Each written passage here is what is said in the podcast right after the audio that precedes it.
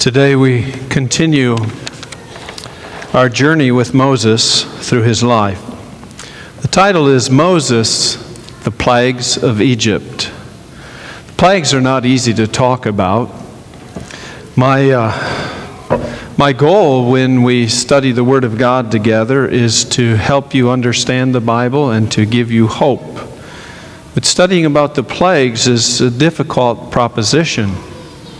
In fact, I was thinking, you know, how, how do we enter into the study? What do I say? Do, do I ask you, oh, what's your favorite plague? You know, uh, just it, it doesn't, doesn't work. But I think by God's grace, if we can go through this carefully and see what God does say and focus on that and not try to answer questions that he doesn't answer, uh, we will be just fine. Now, Moses and Aaron went to Pharaoh, and they said, God has said, Let my people go. Pharaoh refused. There will be a total of 10 plagues that will fall on Egypt. The first one was the Nile River is turned to blood. The second plague is the plague of frogs. Frogs came up out of that river and filled the land. The third plague was lice. Then there's the insertion of some information that is helpful to us. We find it in Exodus chapter 8. Please turn there in your Bibles. Exodus chapter 8.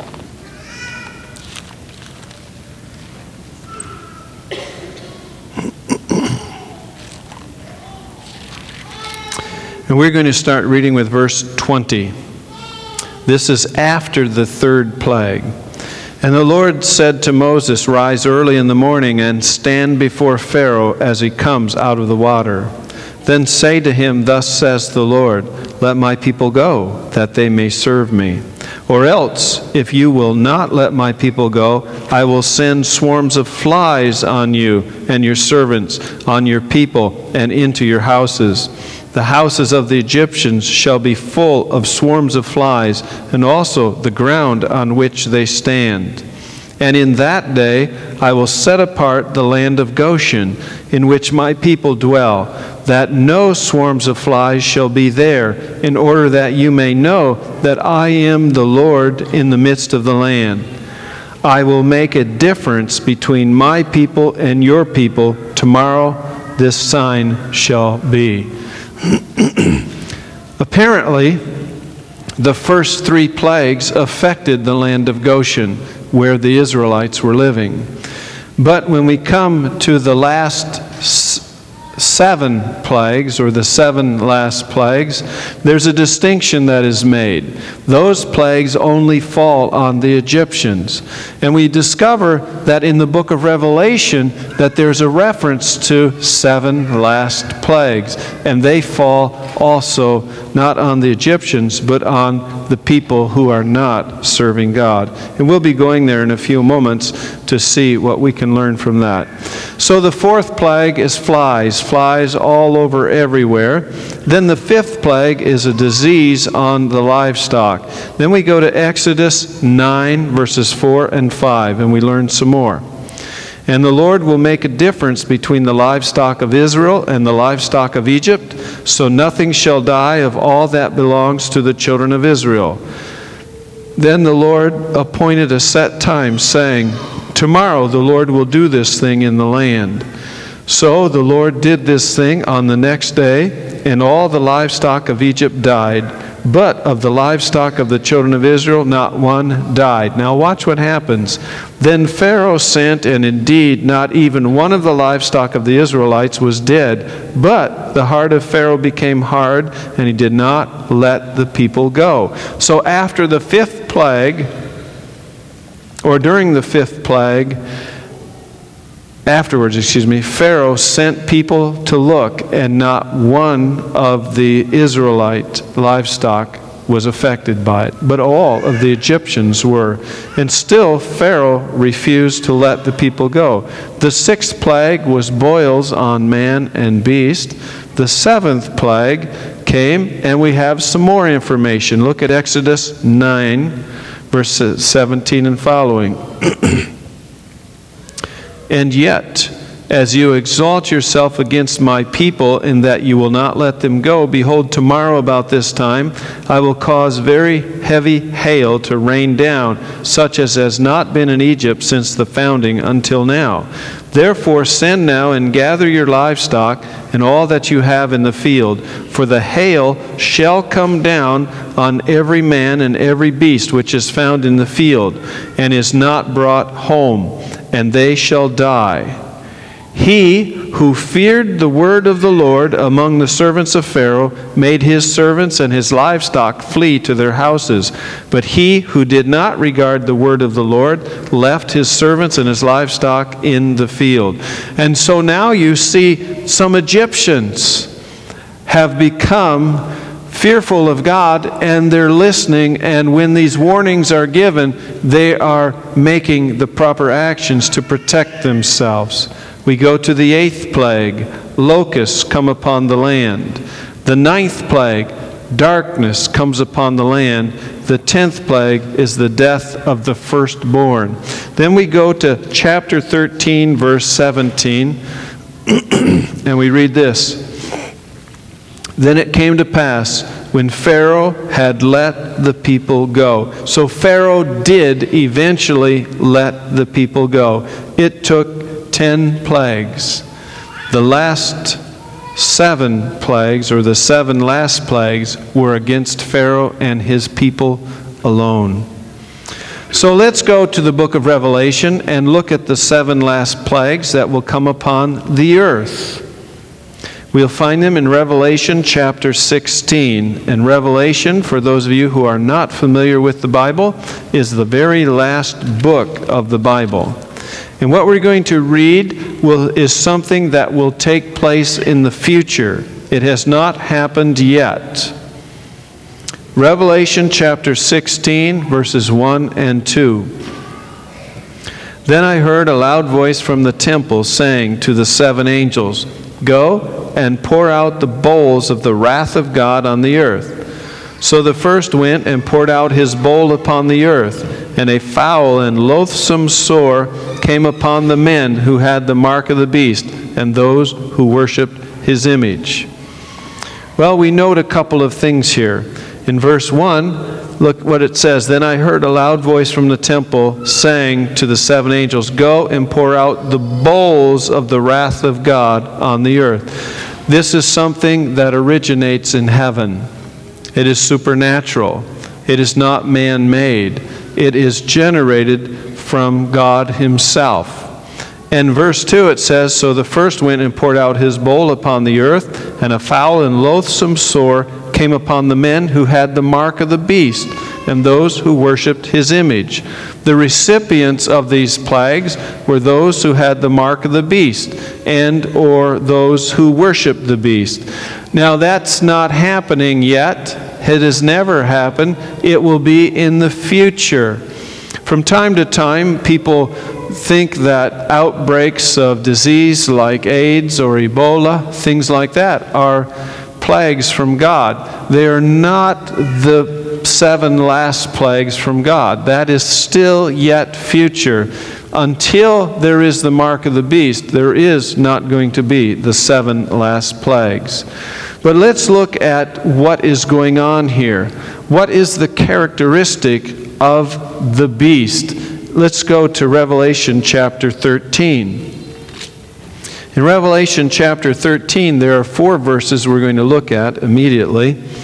And uh, we'll read those and then we're going to go back through them. Verse 1 says Then I stood on the sand of the sea, and I saw a beast rising up out of the sea, having seven heads and ten horns, and on his horns ten crowns, and on his heads a blasphemous name. Now the beast which I saw was like a leopard, his feet were like the feet of a bear, and his mouth like the mouth of a lion. And the dragon gave him his power, his throne, and great authority. I saw one of his heads as if it had been mortally wounded, and his deadly wound was healed, and all the world marveled and followed the beast. So they worshiped the dragon who gave authority to the beast, and they worshiped the beast, saying, Who is like the beast? Who is able to make war with him? Well, the first characteristic that we note is found in verse 1. And I saw or then I stood on the sand of the sea, and I saw a beast rising up out of the sea, having seven heads and ten horns, and on his horns ten crowns, and on his heads a blasphemous name. Blasphemy is associated with this beast. Now, blasphemy, I'm going to give you a Greek word, and you can remember this one blasphemia. Go ahead and look at somebody next to you and say that. Blasphemia. Okay, now you have a Greek word. Do any of you, ha- do any, of you have any idea what that word means in English? Blaspheme. Good guess. Good. Now, it is a word that is made up of two Greek words, and the scholars say it either comes from blax, B L A X, which means sluggish or stupid, or probably from blapto, which means to injure. Pheme means speech. So blasphemia in the Greek means speech that is to injure. And uh, in its context, that's what it means here. It is speech defamatory of God. It is speaking contemptuously of God or of sacred things. So whatever this beast is, whatever whatever it will be, one thing is clear, its speech is defamatory of God. And it is speaking contemptuously of God or of sacred things. We look in verse 3 it says, And I saw one of his heads as if it had been mortally wounded, and his deadly wound was healed, and all the world marveled and followed after the beast. This will be something that is worldwide. It is not isolated, it will not be in one country and not in another. This is something that is worldwide. There will be a spirit of blasphemy. There will be actions of blasphemy. There will be speech that is defamatory of God. And there will be contempt for God and sacred things of the Lord. And it will be international. Verse 4 So they worshiped the dragon and gave authority to the beast. And they worshiped the beast, saying, Who is like the beast? Who is able to make war with him? There is worship involved and worship of this beast and worship of the dragon that gives authority to the beast. Now, some of you have been around the block a few times in your studies of Revelation, so you understand who the dragon is. But those who haven't been will appreciate us going to Revelation 12, verse 9. Revelation 12, verse 9 says So the great dragon was cast out, that serpent of old, called the devil and Satan, who deceives the whole world. He was cast to the earth, and his angels were cast out with him. So we note that this beast thing is blasphemous. It is worldwide. Worship is involved. Worshiping the dragon and worshiping the beast. In the word worship in the Greek is proskuneo. It's a two words put together. Pros means toward, and kuneo means kiss. So, proskuneo means to kiss. It's an act of homage or reverence. And basically, you'll find in the book of Revelation there are two groups one group that is kissing the Lord, and one group that is kissing the devil.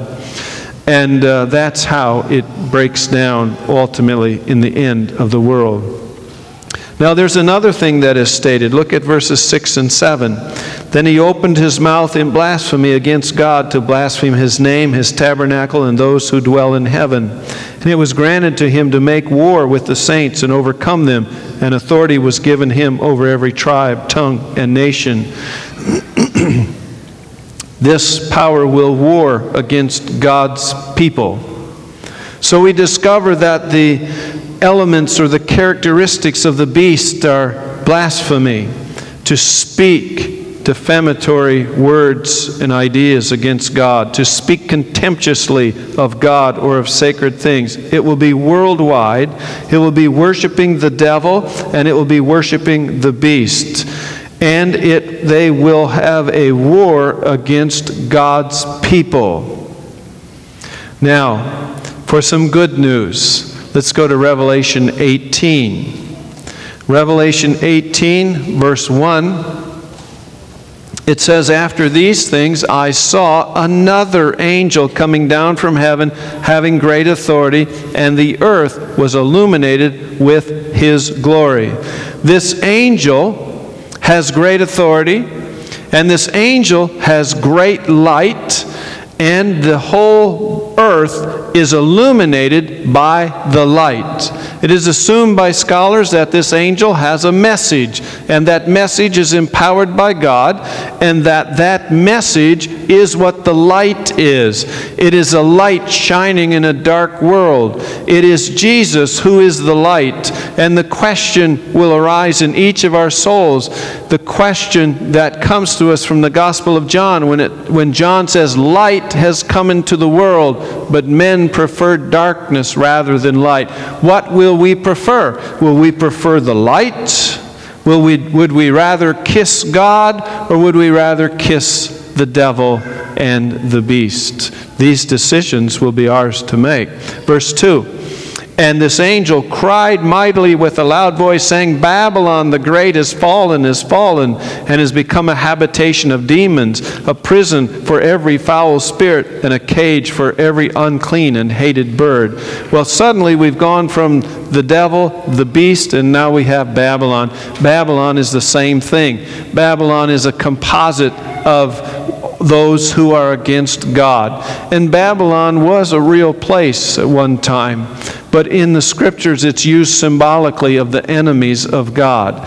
So here you have an angel that comes from heaven with great authority, illuminates the world, and says, Babylon where the devil and the beast are is fallen. We know who they are, we know what they're about. They've become a habitation of demons, a prison for every foul spirit, and a cage for every unclean and hated bird. For all the nations have drunk of the wine of the wrath of her fornication. The kings of the earth have committed fornication with her, and the merchants of the earth have become rich through the abundance of her luxury. This is something that has economic ramifications as well. In fact, you have read probably that the people of God will have difficulty buying and selling as we move down through history or move into the future. But those who are involved with demons, foul spirits, unclean and hated birds, blasphemy, worshiping the dragon, worshiping the beast, and warring against God's people, they'll be able to buy and sell. They'll be able to enrich themselves. But here's a message. And I heard another voice from heaven saying, Come out of her, my people, lest you share in her sins, and lest you receive of her plagues. The plagues come upon those who refuse to come out. God has offered salvation to the entire world. And apparently, we're going to reach a point in Earth's history where you're only going to have two groups of people one group that is serving God, and one group that is serving the devil. Each of us will have an opportunity to make a decision. Now let's go back to Revelation 16 because it's an interesting thing that happens during the outpouring of these plagues in the last days. Verses 5 through 7, there are two angels that are going to speak. And I heard the angel of the waters saying, You are righteous, O Lord, the one who is, and who was, and who is to be, because you have judged these things. For they have shed the blood of saints and prophets, and you have given them blood to drink. It is, for it is their just due. Now, why would an angel say that to the Lord? The Lord is righteous, the Lord is just, the Lord is fair, and He's God. Why would an angel say that? And so I wondered, well, does God need encouragement to do what is right? No. Do the angels that are in heaven need to hear this? I doubt it. They're on board. So, what is going on here?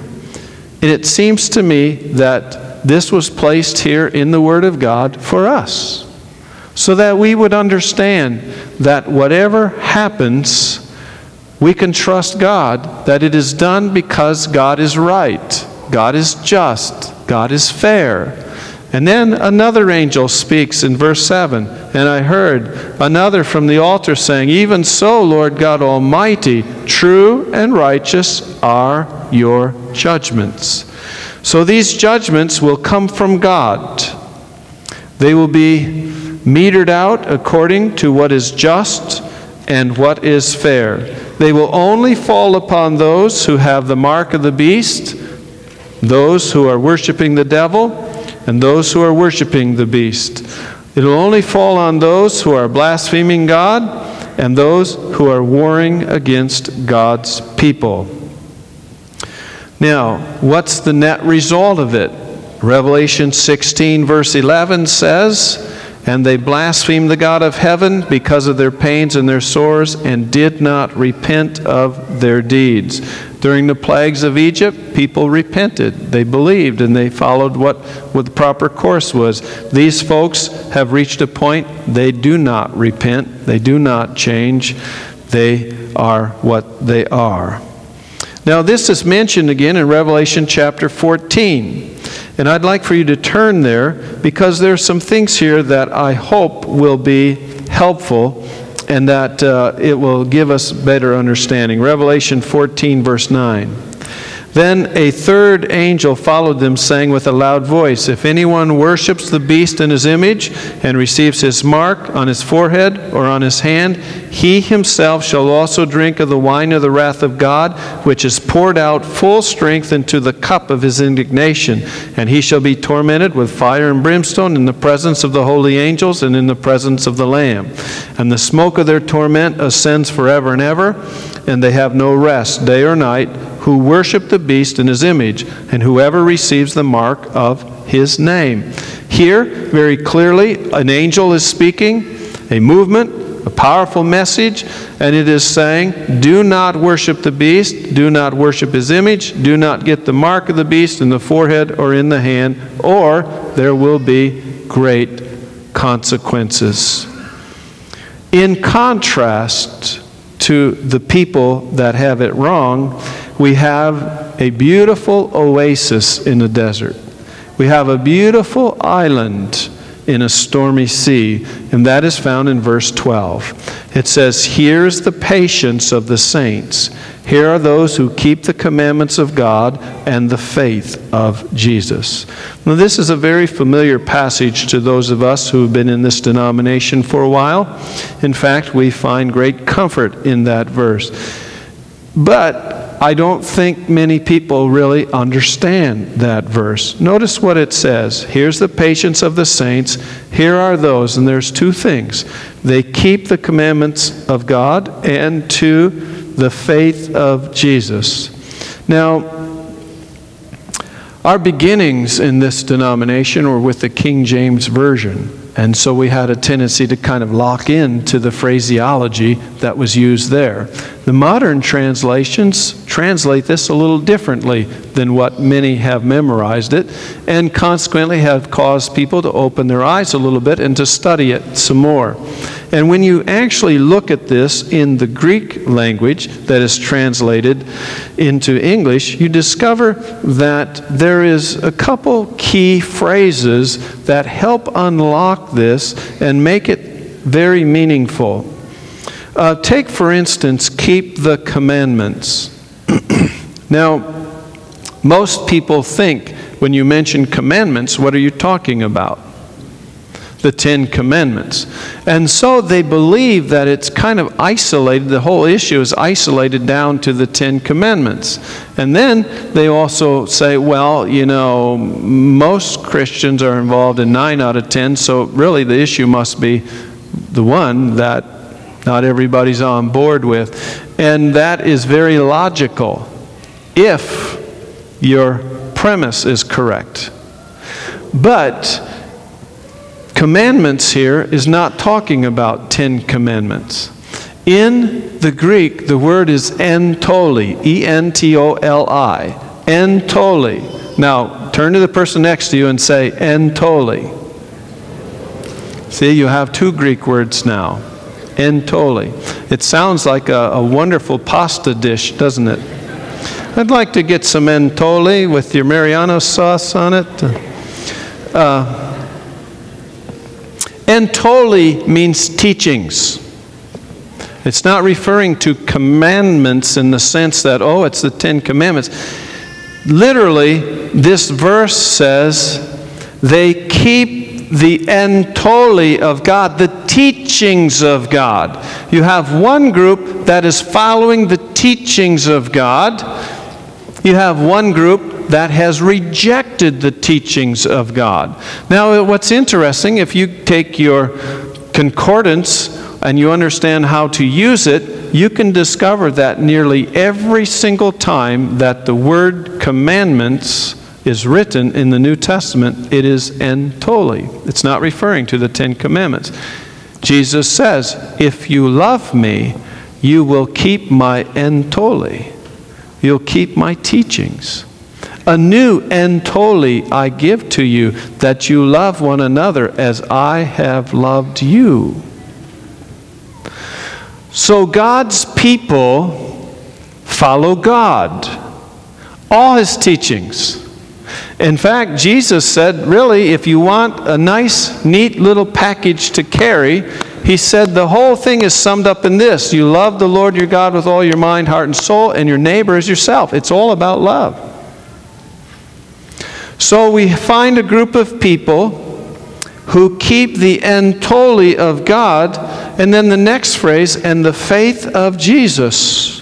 Some modern translations have looked at this and they've discovered that the way that it is written in the Greek, yeah, you could say the faith of Jesus. And you know what? If we had the faith of Jesus, it would be wonderful. We would have faith in God our Father as He had faith in His Father, and we would be faithful as He was faithful. And we would be able to pray the prayer that some scholars say is the most beautiful prayer in the Bible. The most beautiful prayer to the ears of God is, Your will be done. However, most modern translations and most scholars recognize that this phrase is keep the entoli of God and keep their faith in Jesus. Jesus is our salvation. Jesus is our righteousness. Jesus is our hope of eternal life. Our faith is not a struggle to have His faith, our faith is in Him. And that gives us the hope. So we think about it. God is offering us a wonderful opportunity. We can be saved in Christ. We can hold on to that salvation in Christ. And there will be all kinds of temptations, doubts, concerns, fears to try to detract us from that. But the people who make it are those who have faith in Jesus. They hold on, they keep looking to Him. And a natural byproduct of that will be a desire to follow God and to keep His teachings. Now, I'd like for you to turn to Psalm 121. Psalm 121. we live in wicked times. And it's not my desire to rehearse before you the news of this past week. Why come to church and hear what you'd like to have a few moments of escape from? But we live in a world where there's a lot of bad that is happening, and it's happening to fellow believers in Christ. So we look to God, and here is a message I believe He has for us out of Psalm 121 question is asked. Well, it's a first a statement, then a question. I will lift up my eyes to the hills. From whence comes my help? The basic answer is not from the hills. My help comes from the Lord, who made heaven and earth. He will not allow your foot to be moved. He who keeps you will not slumber. Behold, he who keeps Israel shall neither slumber nor sleep. The Lord is your keeper. The Lord is your shade at your right hand. The sun shall not strike you by day, nor the moon by night. The Lord shall preserve you from all evil. Now, in the plagues at the end, those plagues do not come upon God's people, they're not on us. But think about some people that have given their lives recently for the Lord. The Lord shall preserve you from all evil. Did God preserve them? Has God preserved them? Well, in the context of eternity, absolutely, He has. He shall preserve your soul. That's what it says. He shall preserve your soul. We may stop breathing but that doesn't stop us. There is an eternity out there. And you've heard it said if you take your life and divide it into infinity, really, you weren't even here. It's so small in comparison. The Lord shall, shall preserve your going out and your coming in from this time forth even forevermore. Plagues, not a joyful topic. Plagues, it's going to happen. Plagues, generated from God Himself. Plagues that will fall upon people who are blaspheming God. Plagues that will be worldwide plagues upon those worshiping the devil, plagues on those worshiping the beast, plagues on those who are seeking to destroy God's people. But those plagues will not fall on God's people. I'm reminded of the beautiful song, Pass me not, O gentle Savior. Hear my humble cry, while on others thou art calling. Do not pass me by. It may be that the Lord is passing by your heart right now. It may be that as you reflect upon who you are and how you manifest yourself, that you recognize your need for the forgiveness of sin. It may be that the Savior is passing through your mind and heart, and He's seeking, seeking to save you. And I'm wondering if there's anyone here who would like to say, Lord, please do not pass me by. I want you in my heart.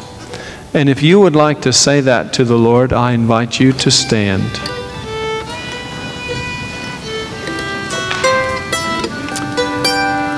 Father in heaven, thank you for Jesus, our Savior. We do have faith in Him. Now, by your grace, help us to keep your teachings. We pray in Jesus' name, amen.